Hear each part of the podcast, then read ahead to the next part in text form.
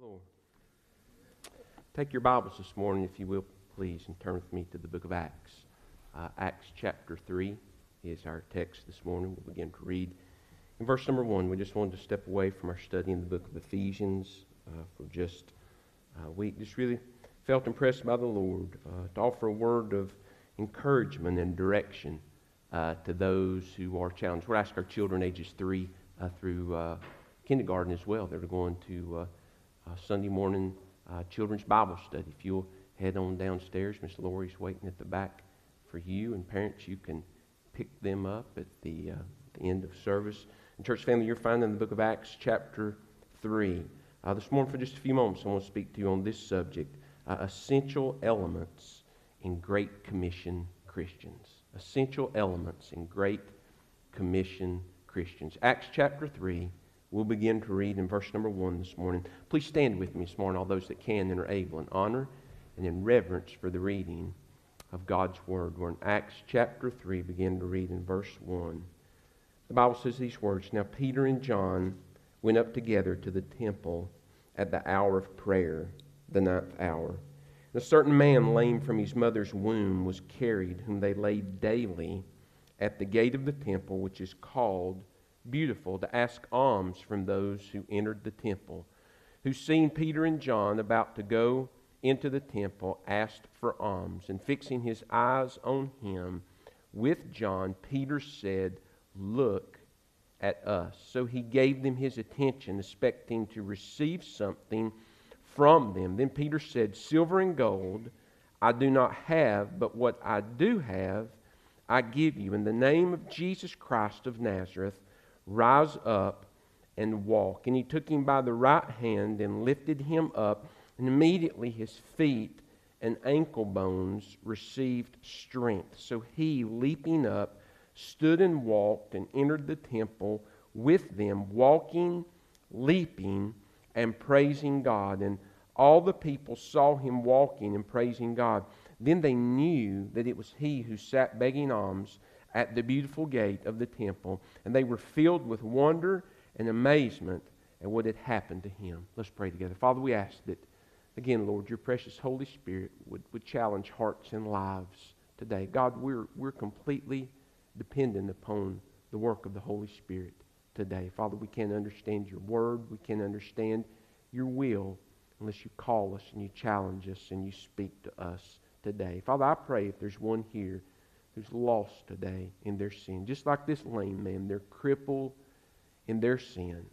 God, I pray that in repentance and faith today, they'll trust Christ to be Lord of their life so that they can stand and walk today in newness of life. And God, I pray you'll encourage your church today. Remind us from your word uh, of the example of these two who, in the face of great hostility from the Roman Empire, just continue to faithfully live on mission. And God, I pray it will challenge us, and we, in like fashion, will continue to be faithful. I pray these marks that were seen so vividly in their lives will mark us today. As we come to the invitation where there's need, might we respond to what you're trying to do in our hearts and lives today, that your best might come about.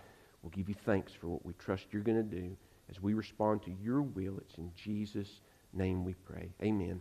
And I'll invite you to be seated. Remember the church has been born now, been birthed uh, as we come to Acts chapter 3. Remember that in Acts chapter 1, uh, Acts is just a continuation of the book of Luke. Luke Acts. It was written to the Gentile perspective, to Theophilus.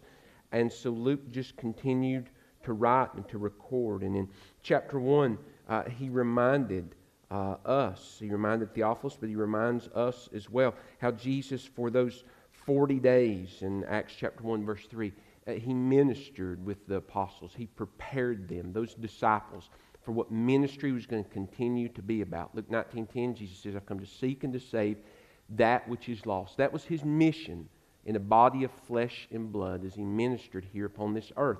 And that mission would continue. He reminded them, though he would go away, he would continue to be with them, but in the person of the Holy Spirit. Acts 1 8 says, And you shall receive power. And on the day of Pentecost, that God turned the lights on and the Holy Spirit came and the church received the power that they needed, the power that the Apostle Paul spoke of in Philippians chapter 4, which is, I can do all things through Christ who strengthens me. Jesus reminded his disciples and followers in John chapter 15, verse 5, without me you can do nothing.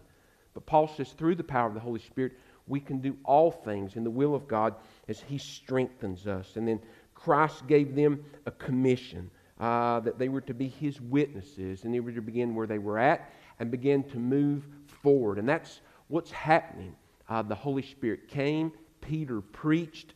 Uh, 3,000 about were saved. Acts chapter 2, verse 41. You know, they could have stayed there. If it had been like most Baptist churches, uh, they would have had, you know, they would have named Pentecost Baptist Church.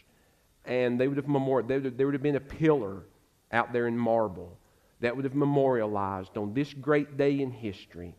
The, the great preacher Peter stood uh, and preached, and the power of God fell and 3,000 were saved. And, and they would have never moved past that. Uh, if Peter would have been like most uh, quote unquote Baptist teachers, preachers today, he'd have written a book about what happened that day.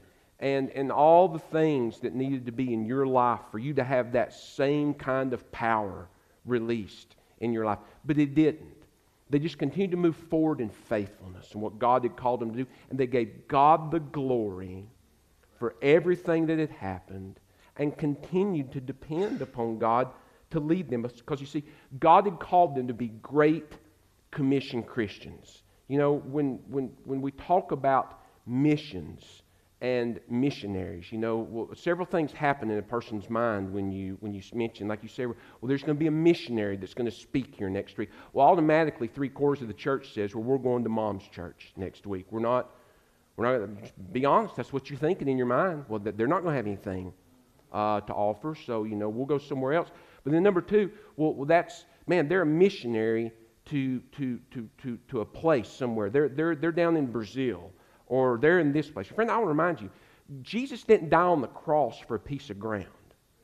He died for souls. And so missionaries that we support, they are missionaries to a group of people who live on a piece of dirt somewhere. And when God saved you, my friend, listen to me this morning. You are responsible to Him to live on mission every day wherever He's planted you. And so, wherever your mailbox and wherever your doormat is, that's, that's the piece of ground that you're responsible to God to live on mission for every day. And see, and that really flows out of how you view church. So many people view the church as the church exists for me. And so you come to church with a bib on.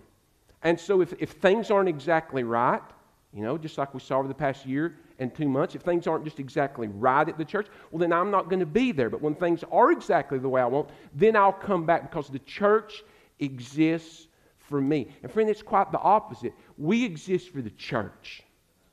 We're to discover our spiritual gift and to put an apron on of service. And so it doesn't matter. It doesn't matter if the mush isn't the right temperature and it's not exactly what I want. I'm not going to knock it off the high chair. God saved me. He saved me from hell. He gave me a spiritual gift. He called me to be a part of the Great Commission. So, whether things are exactly the way I want or not, I'm just going to continue to move forward in Great Commission faithfulness. And so that's what Peter and John did. Remember, Rome occupied the world at this time. It wasn't an easy time to be a Christian. Rome hated the church. Remember when the Apostle Paul died? Nero decided after he began to remodel Rome through fire that wasn't politically advantageous for him to do that. So he blamed it on the church. And so it was a very difficult day to serve Christ. But here, Peter and John, they just continued, just, uh, uh it's just another day the, the birds began to sing at daylight.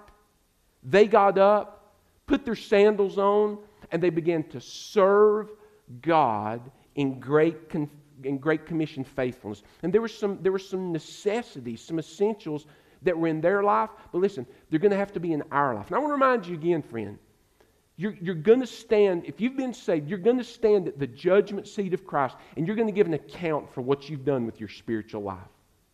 You're going to give an account for God. And you're not going to be able to say, well, God, you know, you know, a certain political group took over in, in, in, in the fall of 2020, and it just wasn't convenient for me to live on mission because I became so discouraged over the headlines. None of that matters. The reality is still this, friend. There's a heaven to gain, there's a hell to shun. No man comes to God except through Jesus Christ. And God has called the church to live on mission, of which we are a part if you've been saved. And so there's some essentials that must mark our lives if, if we're going to be faithful and we're going to be effective in, in Great Commission work. Number one, the first thing that's going to have to be in, is going to be an essential element in your life is a do it together attitude. A do it together attitude.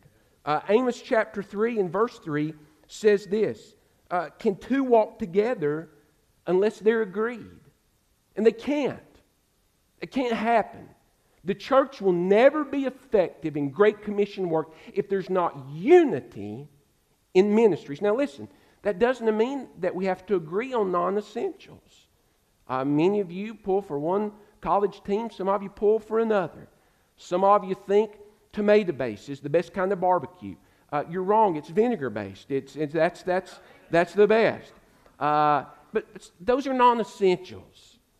And we can cut up and be cute about all of those things. But, friend, listen, there are essentials that we must be grounded in and we must be unified in. Here are two men that are completely, totally different in their, their makeup, but yet they're hand in hand moving forward on the day in Great Commission work together. It, it's a beautiful picture of what a church that has unity must be like.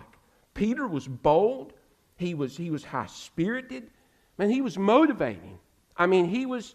He suffered early on from a disease that I've suffered with a lot, and it was foot and mouth disease. He always, he always had his foot in his mouth. He would, he would rush sometimes before he thought. But now he's, he's grown in the Lord.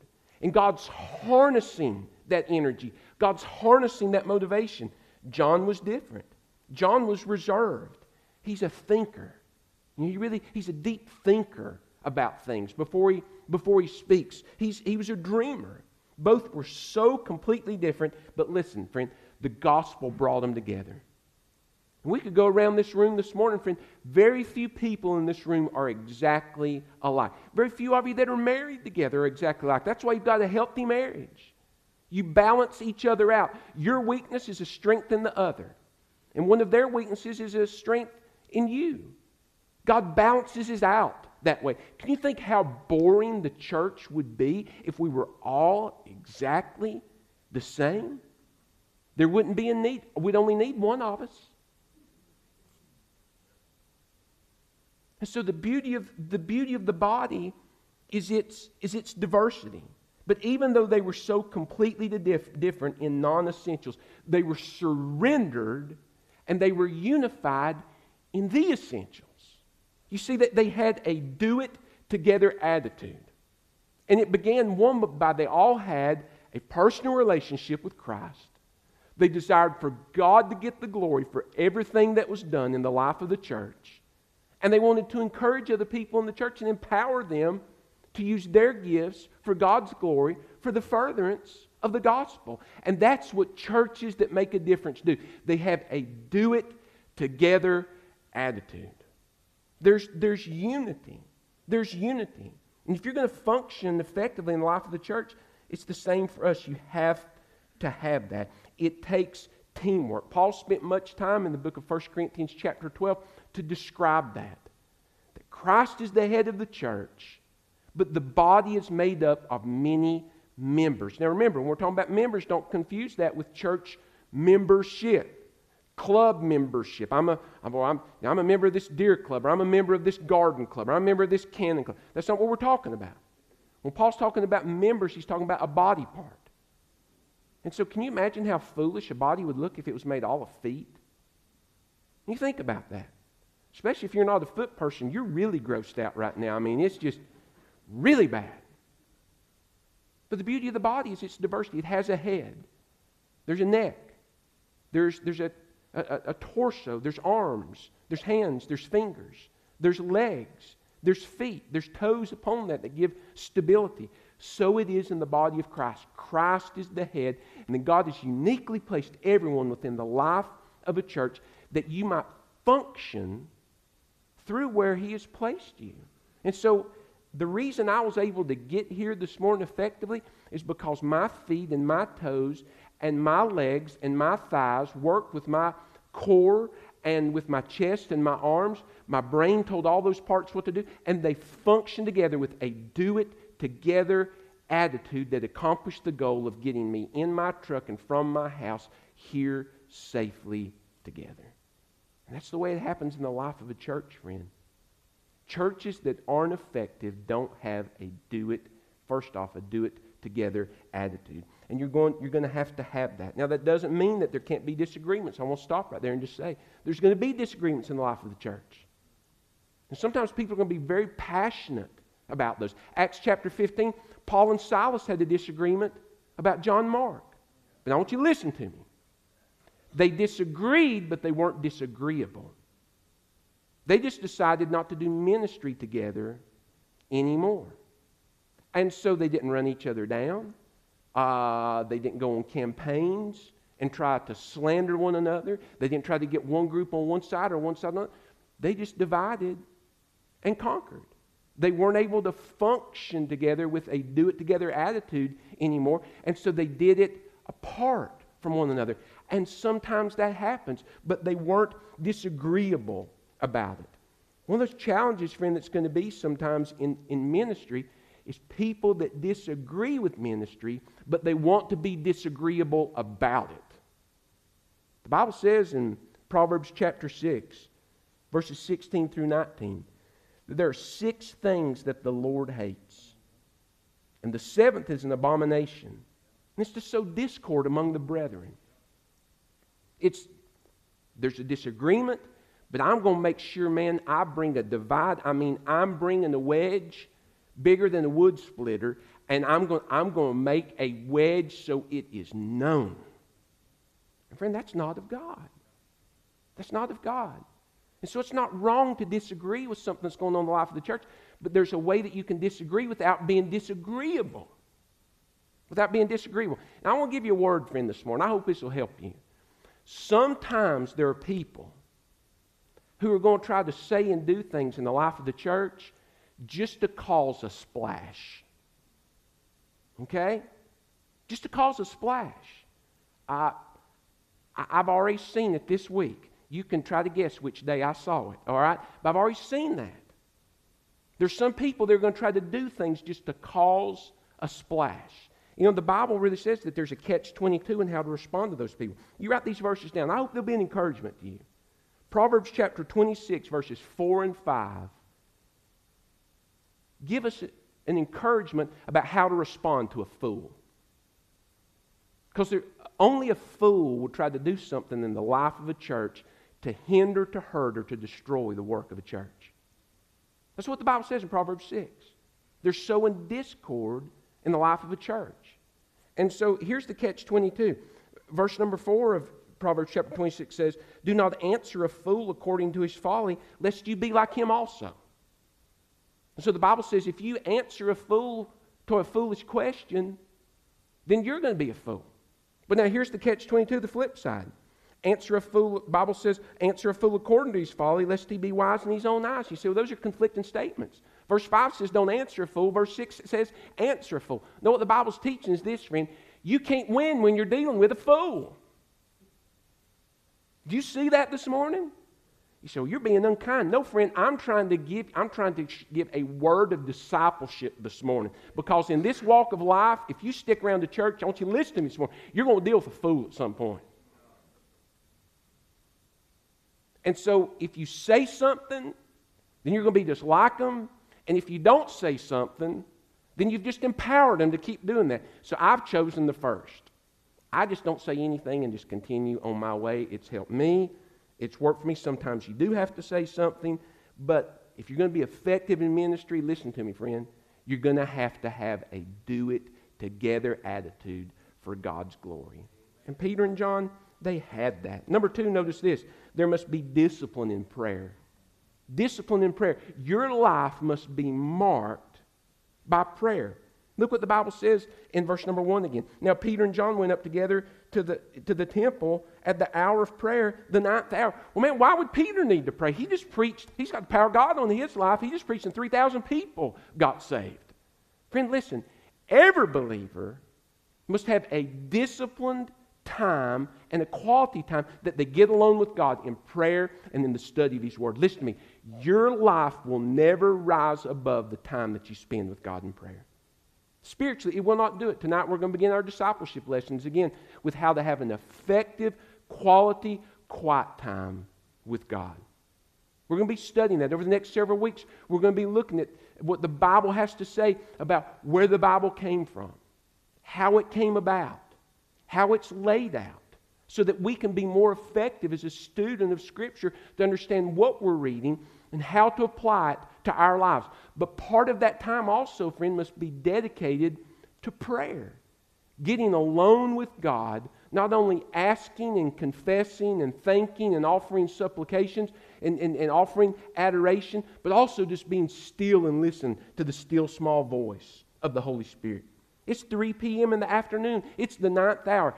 And Peter and John are committed to gather together with those who have been saved and to pray. It's the appointed time. Jesus said in Luke chapter 18, verse 1, pray that we don't lose heart. Be honest. When are you most, when are you most motivated to pray? Is it every morning because you want to spend time with God? Or is it break glass in case of emergency? If you come to the average prayer meeting, I mean, we're praying more people out of heaven than we are sinners out of hell. Rarely is there praise. We'll offer prayer requests, and then when those are answered, not a word's heard of praise. Sometimes there is, but not often.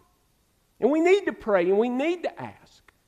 But the point is, is what's the motivation of the heart? Do we see prayer as the gift is what it is? It's an opportunity boldly through the blood of Christ to access the throne room of heaven and to spend quality, personal, intimate time with the God who loved me and sent his son to die for me that He might guide my life and direct my life, and that I might be more like Him in all things. Jesus modeled this.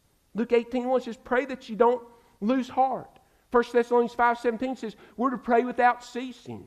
There should be a moment where we get together and we push everything aside, all the distractions, and we just get alone with God and we pray. But the Bible says our lives should be marked by, by a continual presence of prayer.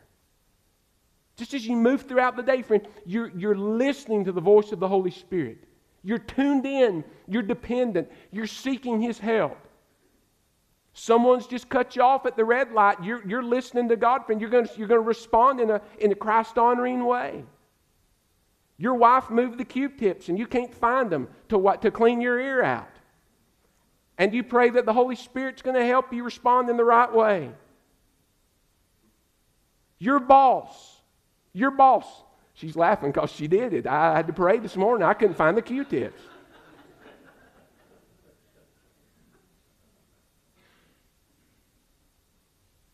And she's having to pray. She won't get mad at me for all the things I do wrong. So it's not that I've got to hit my knees right then, though, Lord, help me, friend. It is just a constant attitude. Thank you, brother. Just a continual marking upon your life of, of prayer with God.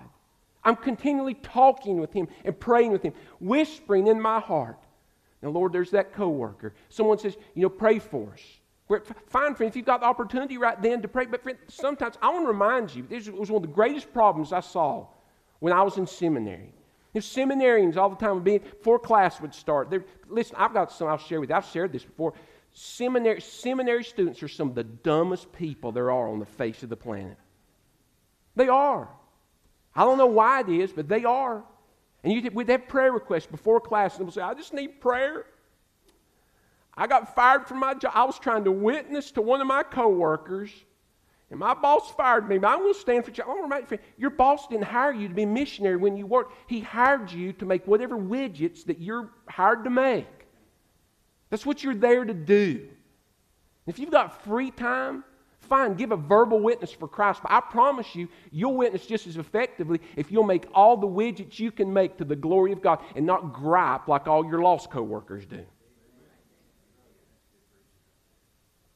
you'll gain more ground.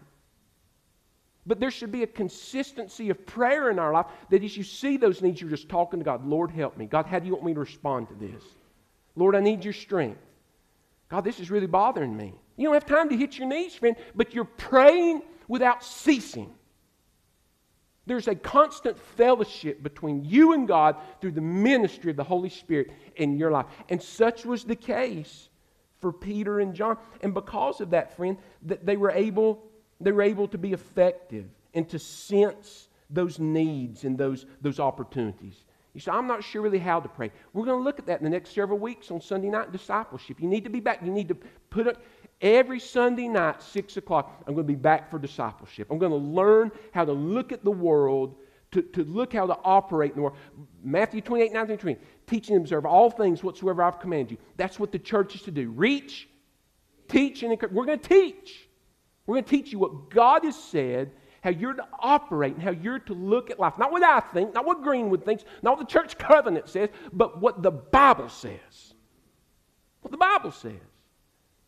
But one of the easy things, ACTS, acts, adoration, confession, thanksgiving, supplication. One of the easiest little four four part paragraphs to help you pray. I'm not sure how to pray. Just adore the Lord Jesus Christ, confess your sin, because sin separates you from God. If you've got known sin, Psalm 66, verse 18, God won't hear your prayer.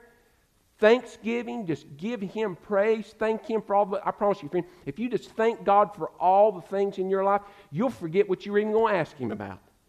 You'll remember just how blessed you were. And then start supplicating. Just offer up requests and ask for God's perfect will to be done. So their lives were marked by the discipline of prayer. Number three, there must be a developing of relationships with others. Developing of relationships with others. If you're going to reach people, you have to develop a relationship with them. You know, when I first began in ministry 20 years ago, there was still the attitude of, you know, that evangelism, most church members believed evangelism was this. You ready? Invite somebody to church. They did. Just invite them to church. Friend, I want to remind you, it's not 1950. You can hardly get saved people to come to church now, much less lost people. I mean, there's so many other things that compete for people's times that they've allowed to take preeminence in their life, and they claim to name the name of Christ. And they look at you like a calf staring in a new gate when you try to encourage them to come to church. To be back on Sunday night for discipleship. Do what? What? What? So if you're going to reach people with the gospel, listen, you've got to develop a relationship with them. You can't be influenced by them, but you have to influence them. And so Peter and John stop and they develop a relationship with this man. They see that opportunity. Look at your Bibles again, verse number 1 of Acts chapter 3. Now, Peter and John went up together to the temple at the hour of prayer. It was the night there. And there was a certain lame man there. He was lame from his mother's womb, who was carried, whom they laid daily at the gate of the temple, which is called Beautiful. And he was set there to ask alms from those who entered the, the temple. So there's a man that was crippled. He'd been crippled from his birth, and he was a beggar. That's the way he made his living. That's the way he got his bread and coffee money. He, he just begged. And so everybody just saw him there. They saw the cup, and this guy's here. And so they'd, they'd throw in a little change and just move on about their business. You know, I wish they could get him a little farther out of the way, almost tripped out. Him. He's just a problem. He's just a problem. Peter and John didn't see that. See, Jesus had changed their life. And they saw a soul. They didn't see the cup, they didn't just see the physical need, but they saw the deeper need the spiritual need. Religion had found this man. They found him crippled and it left him crippled. Couldn't do a thing for him. I mean, they placed him at the gate, friend, of organized religion, and religion couldn't do anything for him. What's religion? It's a man seeking after God. That's it. People say, well, I hear people say this. All. Well, Brother Chad, if my boy could just get back in church, everything would be all right. If I just, they just get in church. Friend, listen, getting in church just gives you something to do on Sunday morning, and Wednesday night. People don't need this to get in church. People, lost people don't need to get in church. Lost people need to be saved. Need to be saved. People say, well, if there just be revival in America, everything happens. No, you can't revive what's never been revived. America doesn't need revival, America needs salvation. The church needs revival. And so here this man was, friends, sitting at the door to the church, and nothing had changed in his life because he needed Jesus Christ.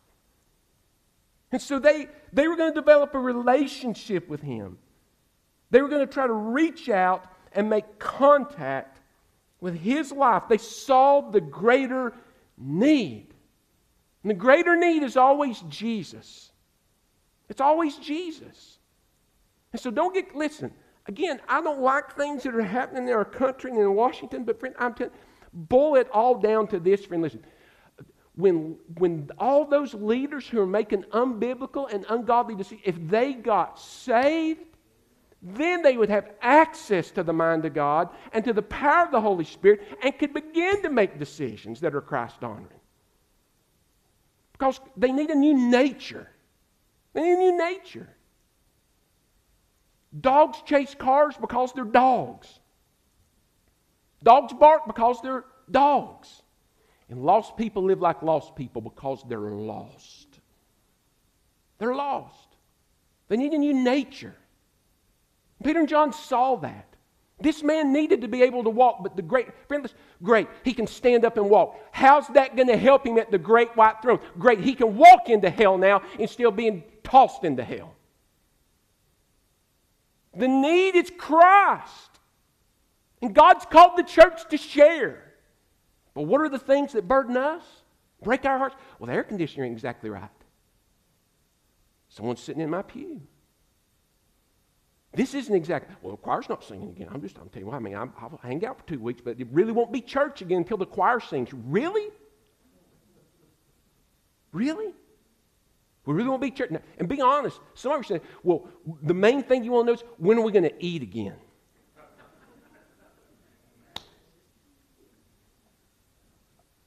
Well, let me just go a long time from now.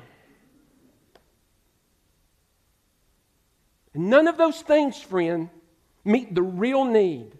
And that's to build relationships with lost people in our family, in our neighborhood, on the job, at the ball field, in the grocery store, wherever. But to build relationships with people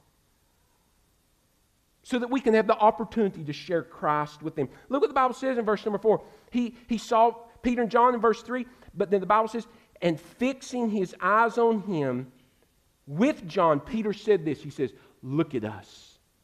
He's just kind of looking down the ground saying, Got any alms? Peter says, Hey, look right here, buddy. I want to tell you what you need. You need what we've already gotten. He says, I'm Peter. I'm the one that talked big, but at the finger pointing of a little girl, just completely say, I don't even know who Jesus is. I'm, I'm him. But I'm the one that Jesus gave a second chance to. He says, I'm going to use you. Look at me. He says, if Christ can change my life, he can change yours. He began to share his personal testimony with them. Peter and John were great commission Christians. Notice this, friend. Peter wasn't looking for another crowd of 3,000. Do you see that? He didn't walk by and say, Well, I, won't, I can't preach to less than 3,000. You know, I mean, it's just this crippled guy. He says, No, friend, it's about souls. It's about souls. It's about souls. One soul or 3,000. That's what it's about. That's what it's about. And they knew that, so they saw this opportunity. Why? Because Mark chapter 1, verse 17, Jesus said to them, Come after me, and I'll make you fishers of men. Friend, you can't fish for what you're not fishing for. You can't catch what you're not fishing for. And so they left that day. Says, Well, John, let's go fishing. Let's go. God, just give us one today. They were committed to prayer. They were praying before they left. God, just give us one. Is there just one person that we can share what you've done for us? Just one person. God, let us build a relationship. They looked on him because they were looking for him. They looked on him because they were looking for him. That's what Jesus said he came to do. Luke 19, verse 10 to seek and to save that which is lost. Some of you this morning, your parents drug you here. you're just waiting for the end. Some of you came because maybe you thought the choir was going to be singing this morning. You're just, you're grumpy. You're just ready to go home. Some of you don't even know why you got here this morning. But friend, God knew why you were here. And the great need you have in your life, friends, is what this man had. You need to be saved. If you've never turned and trusted Jesus Christ, I want you to know, I want you to look at me this morning. I'm somebody that was bound for hell. I had a drug problem for 18 years. My parents drugged me to church for the first 18 years of my life. And all I had was religion for many years. But one day the Holy Spirit got a hold of my heart and He saved me. After many years of just riding the fence, in and out, in and out, in and out. Revelation chapter 3. Jesus knocked at the door of my heart, friend. And I opened the door friend, and I let Christ be Lord of all for the first time in my life. And I'm telling you, friend, He changed my life. And if He changed my life, He changed yours. The reason some of you are so miserable in church is if you've been saved, you're not letting Christ have full reign of your life. He's not Lord. You're going to be miserable until you let Him have everything. I'm telling you, look at me. I can't change your life, but Jesus can if you'll give Him everything. Now, I just want to say, friend, listen, I'm, I'm big on customer reviews. I won't buy anything without looking. Now, some people are just nutcases, and they just want to gripe about everything. You got to sort through those. But sometimes you can find some good, genuine reviews that people make. So, man, that I, like, I think I'm going to buy that then. That's got, friend, I give five stars to Jesus Christ. I'm a satisfied customer. And you will be too. So they, they sought to build a relationship and to share what Christ had done in their life. Number four, a fourth thing that's got to be in your life, if you're going to be effective in Great Commission work, there must be a deliberate sharing of the gospel. A deliberate sharing of the gospel. When they left that day, friend, they went with the intention of setting the hook. Now, everybody that's been part of this church for a while and you know me, you know that I love to fish. I love it. I want to tell you something, friend. I don't fish with lures that don't have hooks on them. Because when they bite, I want to cross their eyes and then let them flop in the floor when they get them in. I, I have, when, when I cast, my deepest desire is to set the hook in something. When Peter and John left that day, friend, on mission for Christ, they went to build a relationship, but they also went, they wanted to share Christ verbally. They wanted them to see that Jesus had changed their life, but they also wanted to give a verbal witness. Why? Because faith comes by, faith comes by hearing and hearing by the word. They want to share what the Bible says it takes to be saved. They want to share Christ with them. And so the man's asking for alms first three. Hey, you got, a, you got a few pennies? But Peter saw the greater need. The greater need was sharing the gospel with him. It begins with your testimony. Look at us. I'm Peter. I'm, I'm who've been changed. We have a genuine walk with Christ. Remember what we saw on uh, Mother's Day when Paul began to write about Timothy in 2 Timothy chapter 1? He says, I'm so encouraged. My heart is just stirred to prayer when I look and see the genuine non hypocritical faith that's in your life. Genuine faith. Peter says, Look at us, man. We're, we're, sinners saved by grace, and we fall every day. But our greatest desire is to honor Christ in all things, and, and we're walking with Him now. We've forsaken all, we're walking with Him. Look at us. And so their, their life backed up the message. It says, Look at us. But the man, he still didn't, he still didn't get it. Verse 5 says, So he gave them his attention, expecting to receive something from them. Peter says, Man, look at us. He thought, Oh, they, they're going to put, they're going to put some bills in the cup. He still didn't get it. And now Peter begins to, to challenge him. He says, Silver and gold I don't have, but what I do have, man, I'm going to give you. I'm going to give you what I do have. And that's, that's Jesus Christ faith and repentance. The two words, he says, that changed my life. Luke 13, 3, Jesus said, except you repent, you'll all likewise perish. Faith, Romans 10, 9, and 10. Paul says, believe in your heart, confess in your mouth. Trust Christ to be Lord of your life. He says, I'm going to give you what Christ gave me. I want to share that with you. But it's going to be up to you. And so people had sat in there daily, but now he begins to respond to an invitation. Look what the Bible says in verse number six. Then Peter said to him, Silver and gold I do not have, but what I do have, I give you. In the name of Jesus Christ of Nazareth, rise up and walk. Well, he couldn't stand on his own, but the power of God, friend, could help him to stand. Peter says, The power of God changed my life. He says, You've got to respond to that invitation. I want you to listen to me this morning. If you're here and you've never been saved, at the end of the service, we're going to give an invitation. I'm going to remind you again very quickly at the end of the service how sin, you were born with a sin nature. There's a penalty for sin. All have sinned. God loves you and sent Christ to die in your place, but you must choose to repent and by faith trust Christ to be Lord of your life. Now, I'm going to invite you to do that, but I can't make you do it. I can't do it. I can't talk you into it. The Holy Spirit can draw you, He must. Only He can convict of sin, righteousness, judgment to come. That's an eternity separated from God in a place called hell. Now, I can share with you from Scripture what God says it takes to be saved, to choose to turn and by faith trust Christ. But listen to me choose you must. Choose you must. I can't do it for you. You have to respond to the invitation. And this man had to do it. I mean, he'd been crippled his whole life. Listen, don't miss this. And Peter says, Listen, take me by the hand. In the, not in the name of Peter, not in the name of John, but in the name of Jesus Christ, by the power of God demonstrated on the cross and the power demonstrated in an empty tomb that God raised him from the dead, stand up and walk. And by faith, he grabbed hold and he stood up. Not in his own strength, he couldn't do anything. But by faith, he reached out and he received. And if you'll be saved, you'll do it that same way. You'll do it. If you'll not receive it that way, friend, you'll not be saved. You can't join enough churches. You can't be baptized. Listen, you can be baptized in every baptistry, creek. Listen, you know every tadpole and frog by name, but it won't change a thing. You must be born again. You must be born again. And all those, friend, that won't be, you're lost. You're lost. You must choose and turn. And this man, friend, he reached out and he grabbed hold. And his life was changed. But it was because, friend, Peter and John left that day deliberately looking to share. Now, I want you to listen to me.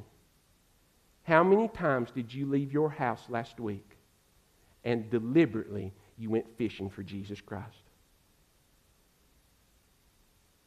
When you went to the doctor's office, did you go deliberately to go fishing? When you went to work, were you going fishing? When you went to the grocery store, were you going fishing? When you left the house this morning to come to church, were you going fishing? When you served in Awana and you sat down as a listener, were you going fishing? When it was your rotation to work downstairs with the children, were you going fishing? When you stood to sing a solo or work with the choir, were you going fishing? No one catches anything, friend, that doesn't deliberately try to fish. You've got to be looking. The most heartbreaking things that ever happened in my life, friend, I, I do not, I share it with a tender heart when I share it. When I first, I, listen, I was an associate pastor at Calvary Road Baptist Church. First ministry Melissa and I ever had. I was a youth pastor. Mel Gibson had put a movie out that a lot that was the talk of the talk of the world, uh, the, the passion of Christ. And I, I had gone to a Baptist Bible bookstore to pick some materials up to hand out that night at church. And I, I walked down Main Street in front of John Graham's. I crossed through a sidewalk, and, and, and I saw a couple of boys sitting there on two benches that straddled the sidewalk. Went up the street to the Bible bookstore, came back down through. I'll never forget. Listen, I'm not kidding. When I, I, had, I, had to, I had to go get my hair cut, I had an appointment to get my hair cut. This. I had an appointment to get my hair cut. I was walking through these two guys. I'll never forget as long as I live. God, God help me. I heard one of them say as I approached, Have you seen that movie, The Passion of Christ? One guy said that. And the other boy said, No, I haven't He says, but I want to. I've got some questions about it. and I walked right in between them because I had to get to my haircut.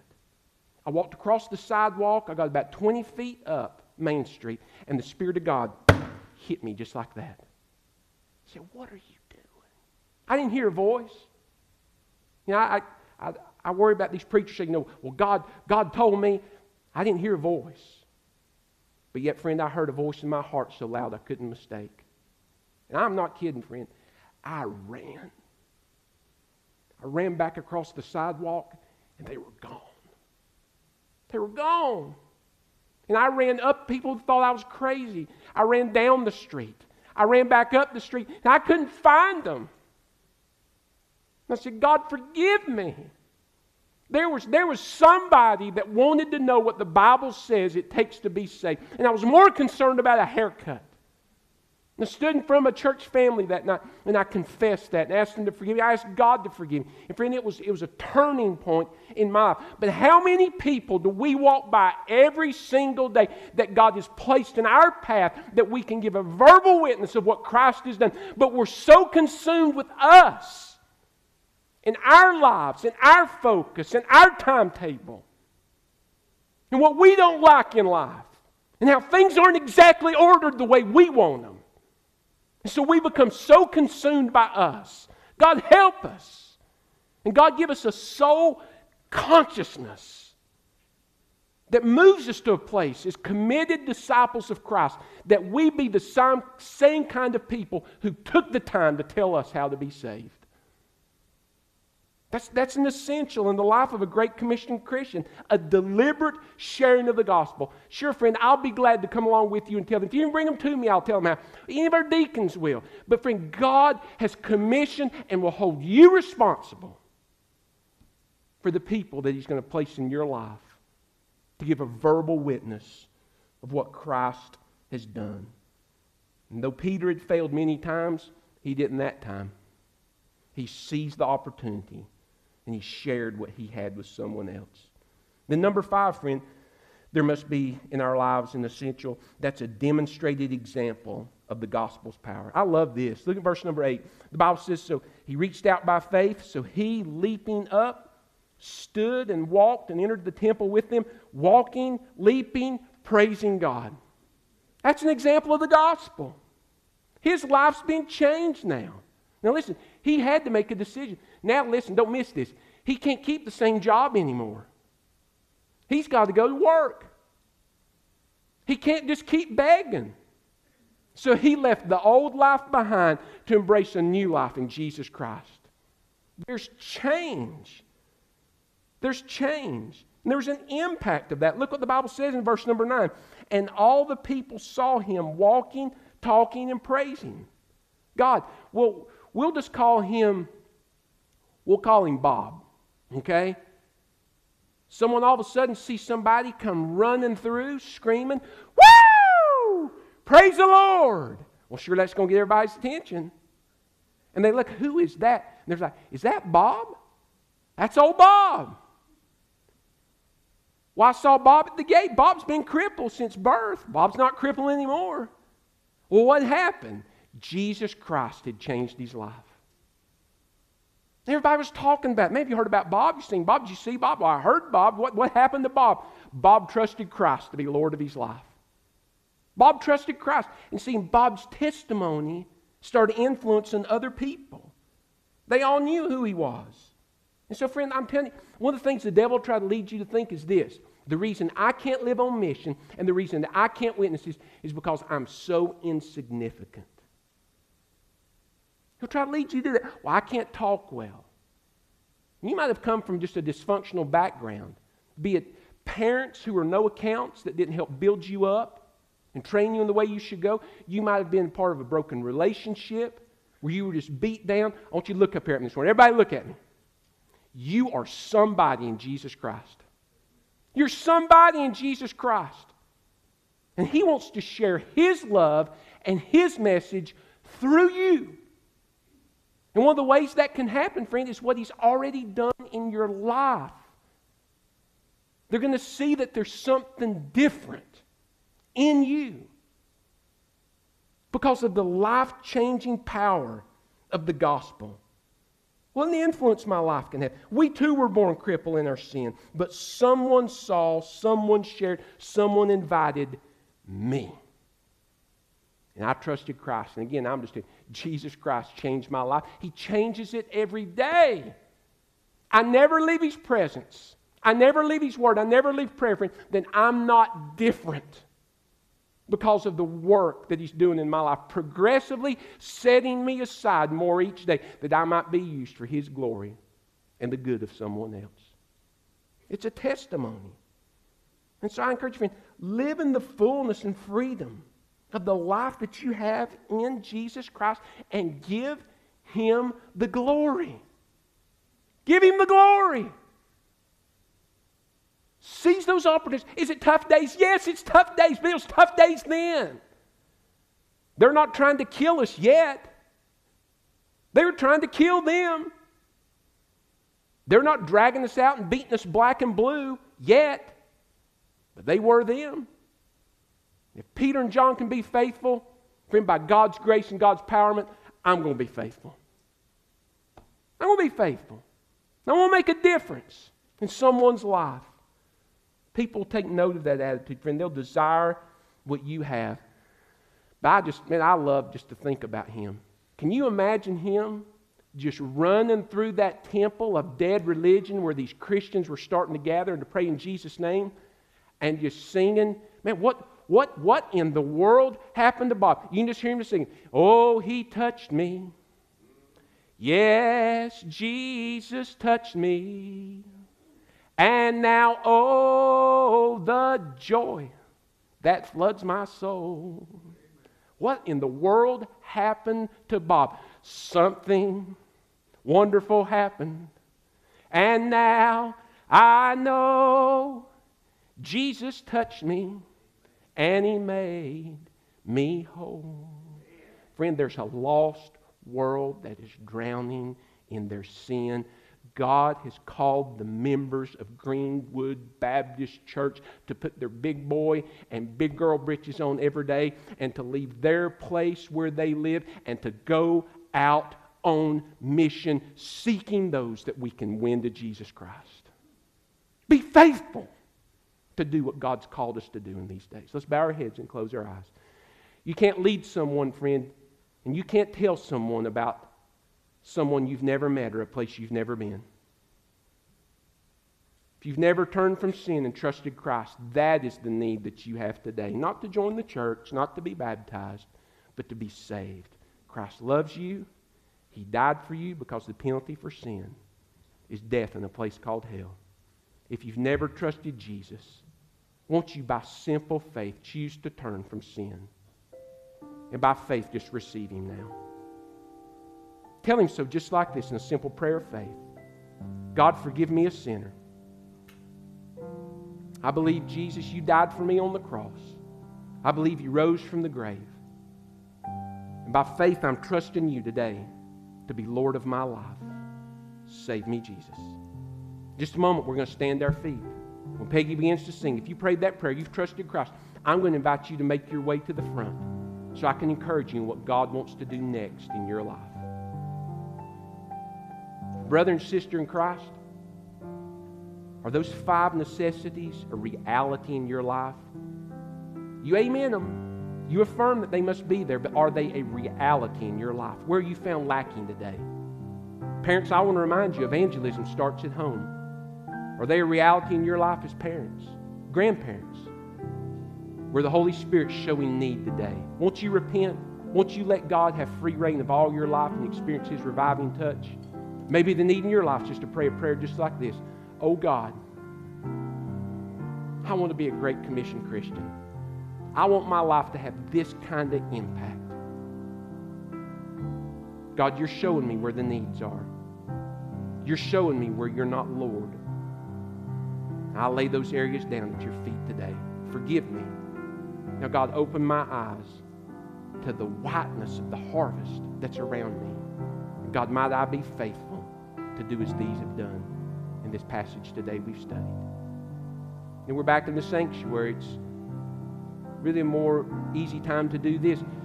God may be leading your family. You need to relink your life with the ministries here at Greenwood Baptist Church. You come today, however this church receives members, if that's what God's leading you to do. That's His will for you. You may have trusted Christ and you know you need to follow the Lord in believer's baptism. You come today for that decision. Father, speak to your church now. Whatever your will is inviting us to do, God, I pray will not quench or grieve the Holy Spirit, but your best might come to pass right now as we bow our knee to your will. It's in Jesus' name we pray. Let's reverently stand our feet. Heads are bowed, eyes are closed. If you need to make a decision, you step out and come right now. Won't you come?